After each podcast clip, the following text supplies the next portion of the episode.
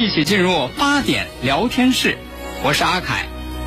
现在是北京时间二十点。您正在收听的是 FM 一零五点八，济南广播电视台新闻综合广播。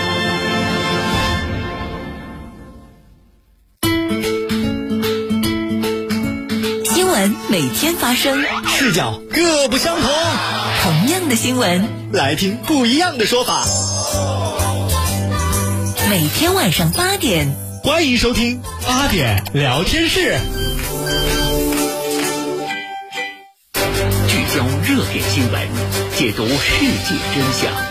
FM 一零五点八为您精彩呈现央视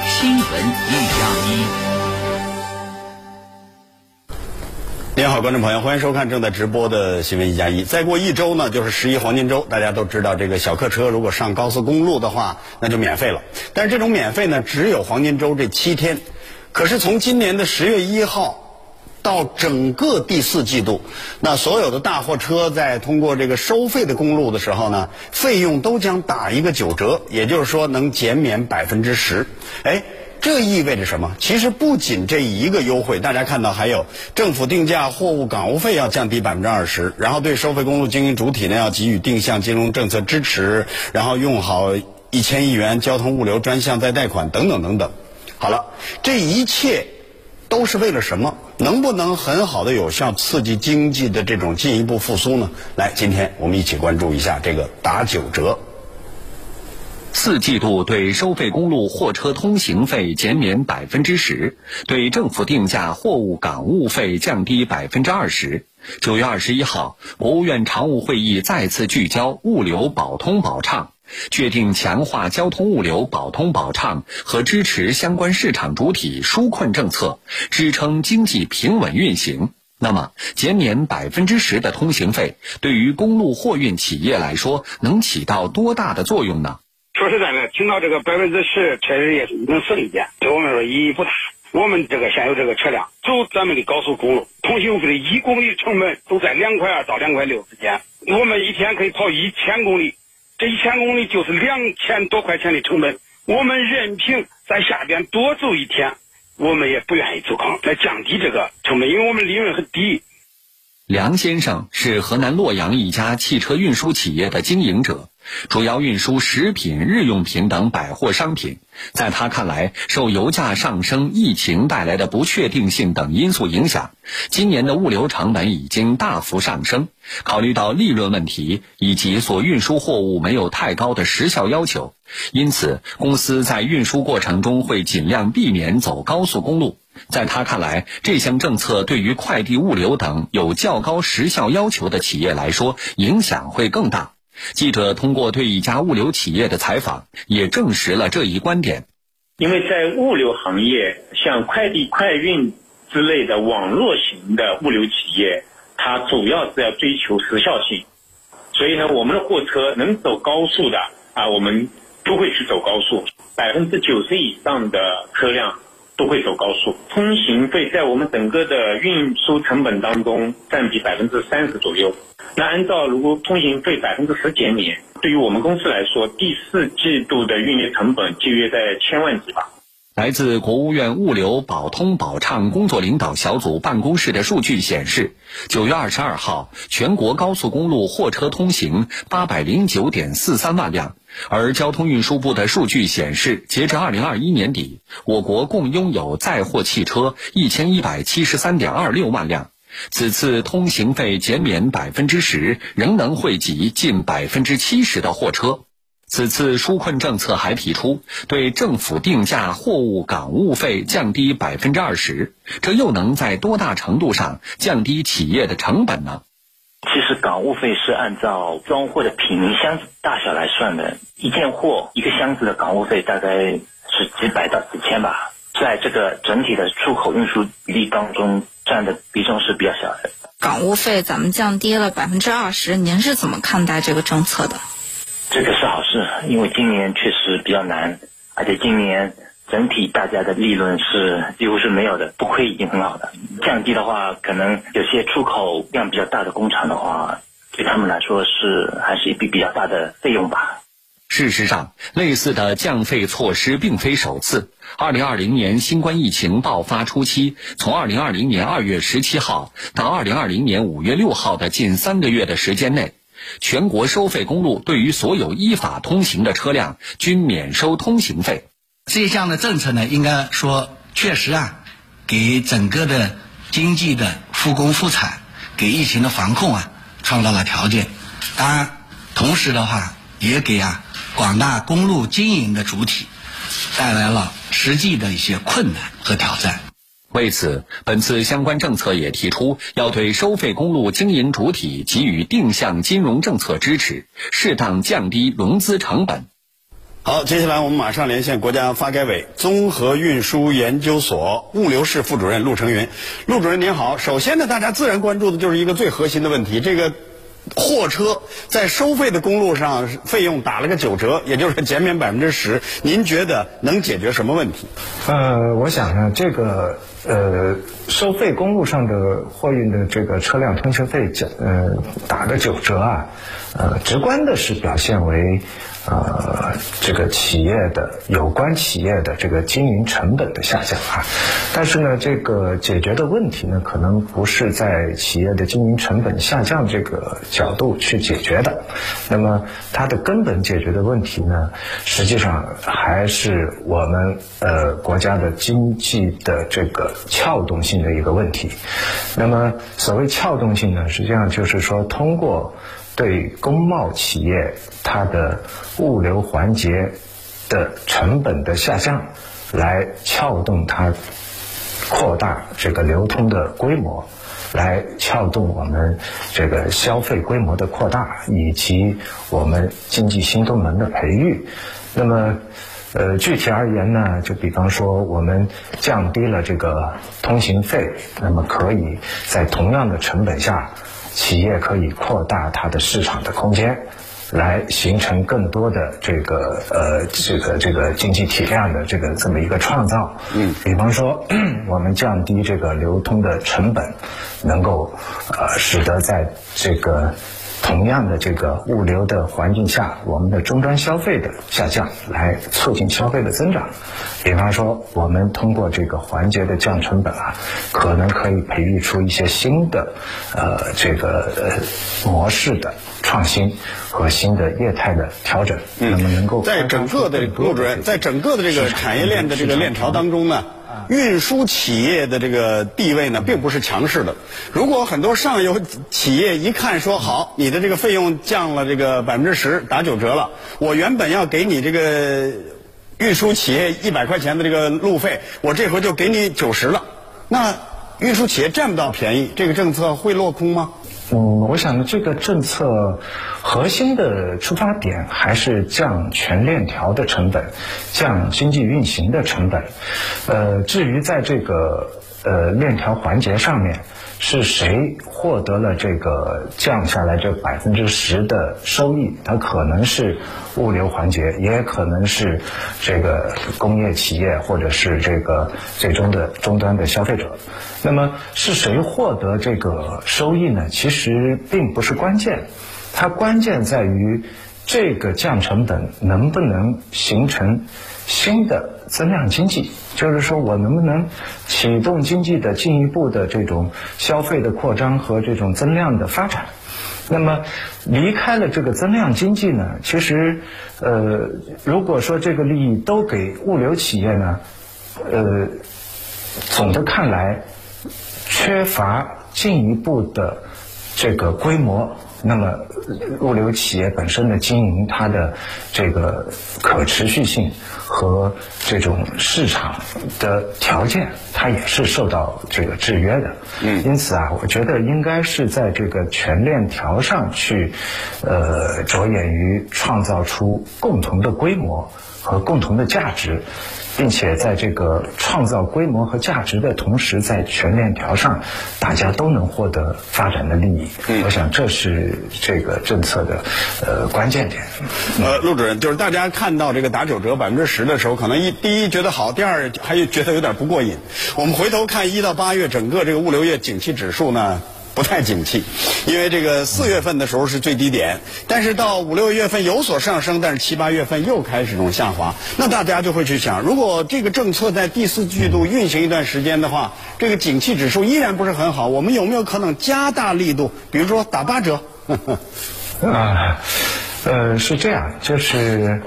包括高速公路的经营和收费，它本身也是供应链环节的一部分。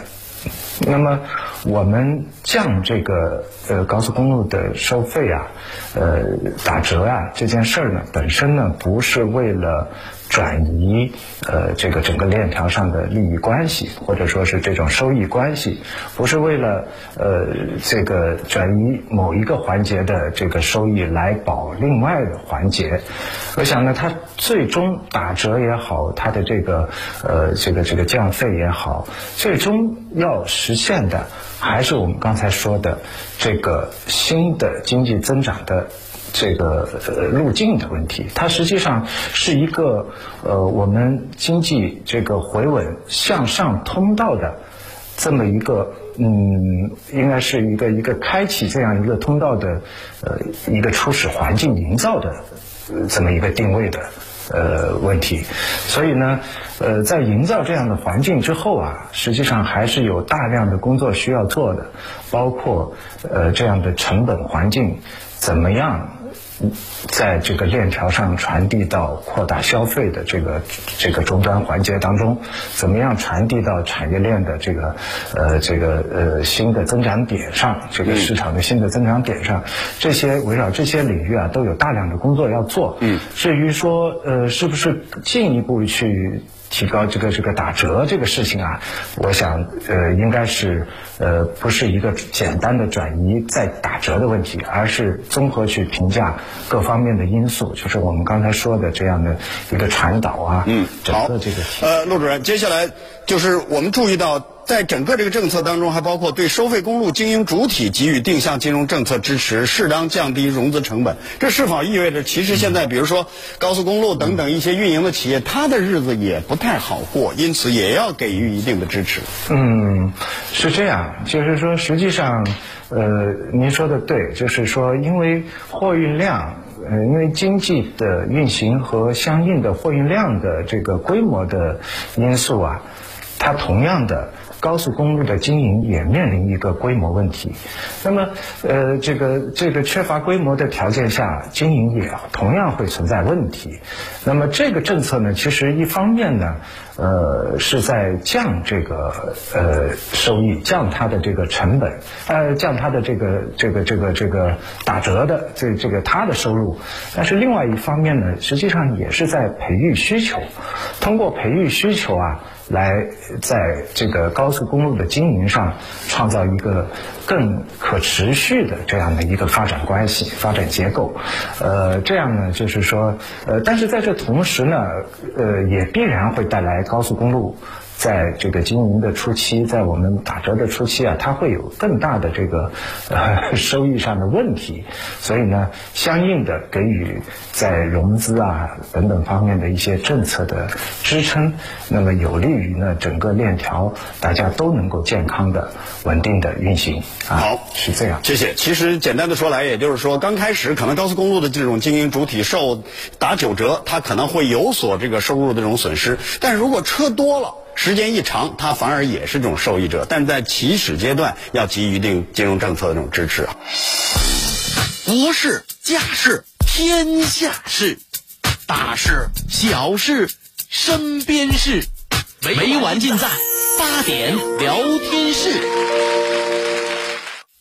聚焦热点新闻，解读世界真相。FM 一零五点八，为您精彩呈现央视。新闻一加一，物流业一头连着生产，一头连着消费，是畅通国民经济的重要一环。今年三月受疫情影响，我国物流运输业遭遇寒冬。四月十号，国务院联防联控机制下发通知，部署货运物流保通保畅工作。四月十八号，全国保障物流畅通、促进产业链供应链稳定电视电话会议召开，部署十项重要举措。自此，保通保畅成为了上半年的重点工作之一。公路货运要承担全国货运总量的百分之七十五，是物流保通保畅的重点。解决好货车司机在生产生活方面遇到的实际问题很重要。要让车轮动起来，首先要打通当时各地的防疫壁垒，建立全国互认的运输车辆通行证制度，势在必行。同时，根据通知要求，京津冀、长三角、珠三角、东北三省、成渝等重点区域货运物流保通保畅、协同联动工作要加快推进。对疫情防控措施层层加码，简单实行一刀切劝返。违规设置防疫检测点、擅自阻断运输通道的，要突出加强整改；对严重影响货运物流畅通、造成物资供应短缺或中断的，要依法依规，严肃追究有关地方单位和人员的责任。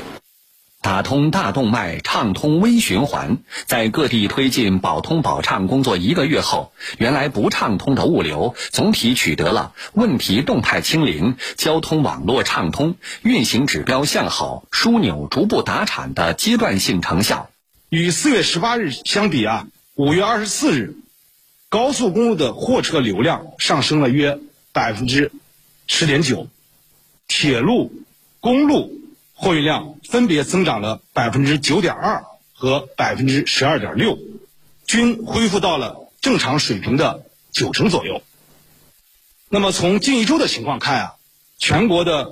邮政快递日均业务量，已经基本恢复到了去年的同期水平。扎实推进的背后是持续的政策发力。四月二十九号，中央政治局会议强调，坚持全国一盘棋，确保交通物流畅通，确保重点产业链供应链、抗疫保供企业关键基础设施正常的运转。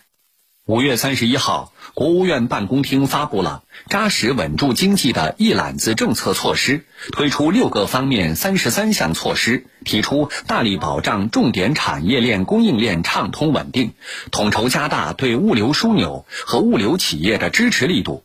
对于在实际操作中个别地方存在的疫情防控过度管控等问题，国务院物流保通畅工作领导小组办公室就曾发布警示、通报点名批评，同时要求各地要进一步巩固打通交通大动脉、畅通物流微循环工作成效，确保高速公路服务区和收费站、港口码头和航道船闸应开尽开。规范防疫检查，并接受社会监督。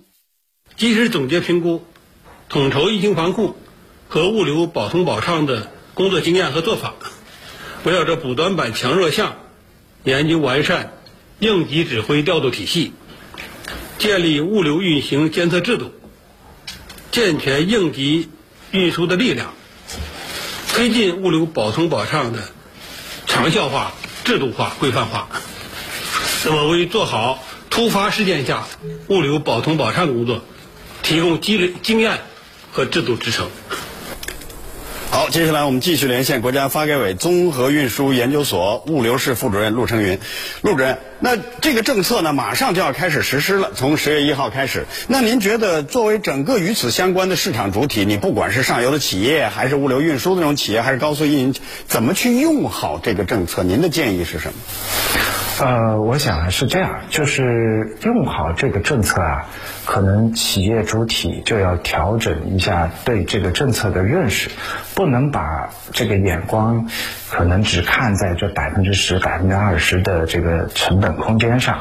可能也不能把这个这样的这个这个成本啊作为一个经营的视角来看，呃，更多的呢，可能需要站在产业链。流通体系的全链条来认识这个问题，就是我通过降价的这个成本，我能够在扩大市场空间上做些什么？我的市场在哪里？我通过降成本能找到什么样的呃新的经济？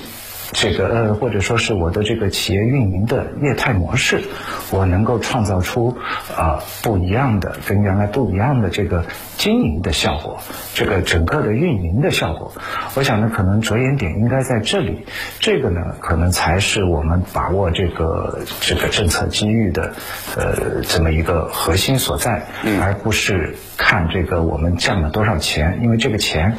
落在整个物流成本的空间框架内。啊，并不是说非常大的一个这个比例数据啊。嗯，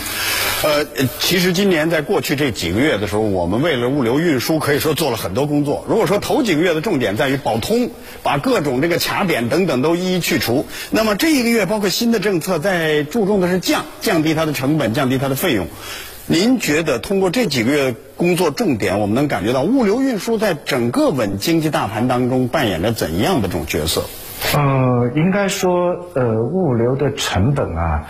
它是关系这个供给和这个消费供需两侧的一个关键点，所以呢，它降成本呢，它可能是是这个使供需更为适配，并形成互促发展的一个抓手，所以呢，我想呢，这也就正是因为如此啊。呃，成为我们进一步这个回稳向上，这个从经济的启动，从经济的再再启动、再提升这么一个角度啊。呃，切入的一个关键的原因所在，所以呢，我想，呃，这样成本问题可能是，呃，是一个经济质量、运行质量的一个根本问题，呃，是这样的。嗯，呃，最后还有一个问题，大家一直在关注这公路收费的问题，其实还有个政府定价货物港务费降低百分之二十，这个会起到什么作用？嗯，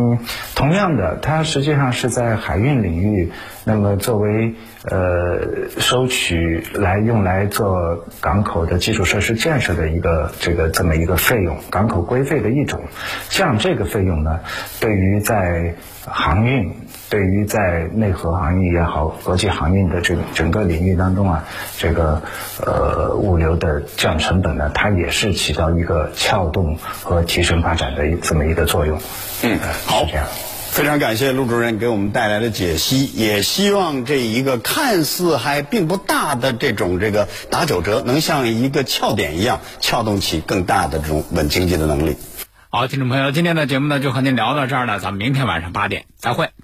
渤海银行济南分行积极组织开展金融知识普及月，金融知识进万家，争做理性投资者，争做金融好网民活动，提醒广大市民莫信天上掉馅饼，守住您的钱袋子。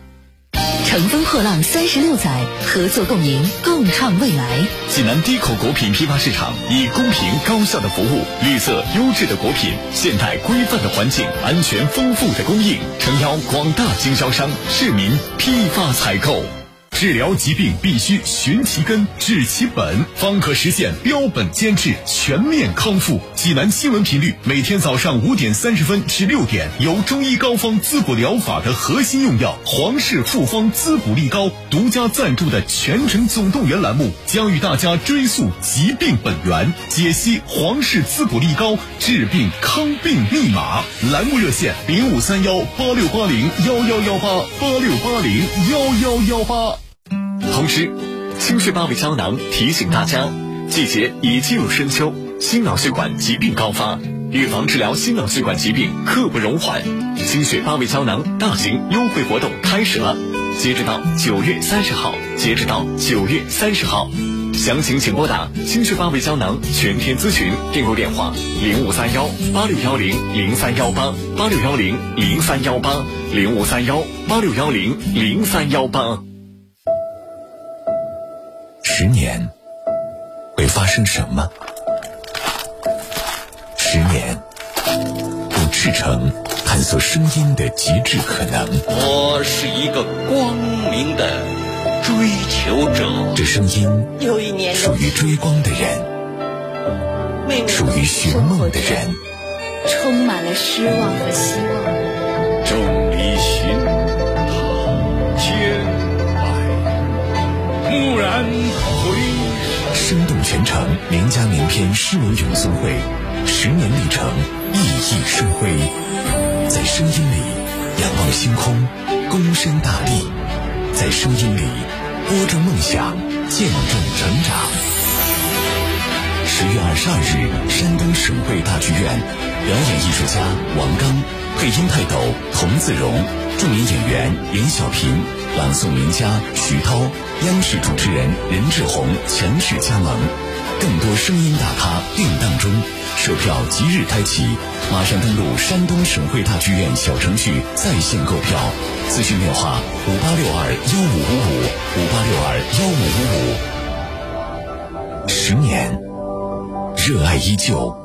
感动依旧。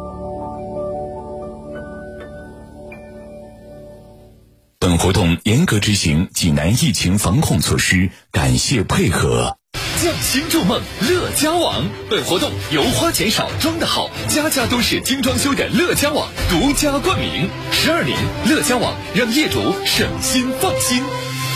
本活动由更成功人士座驾三点零 T V 六林肯飞行家赞助播出。一等于三千两百四十万。如果每人浪费一粒米，三千二百四十万斤米是一年下来的积累。二等于一千七百万。数据显示，一千七百万吨是我国每年的餐饮食物浪费量。在粮食生产、流通、加工和消费环节损失的粮食，相当于两亿多人的口粮。三等于十三亿。全球每年约三分之一粮食被损耗和浪费，总量约每年十三亿吨。每一个小加起来都很大。敬畏粮食，尊重劳动。FM 一零五点八，济南新闻综合广播，邀您一起杜绝舌尖上的浪费。今天起，让节约粮食成为一种习惯。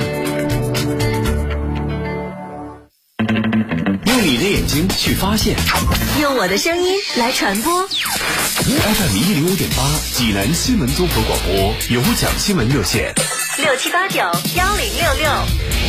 期待您的关注。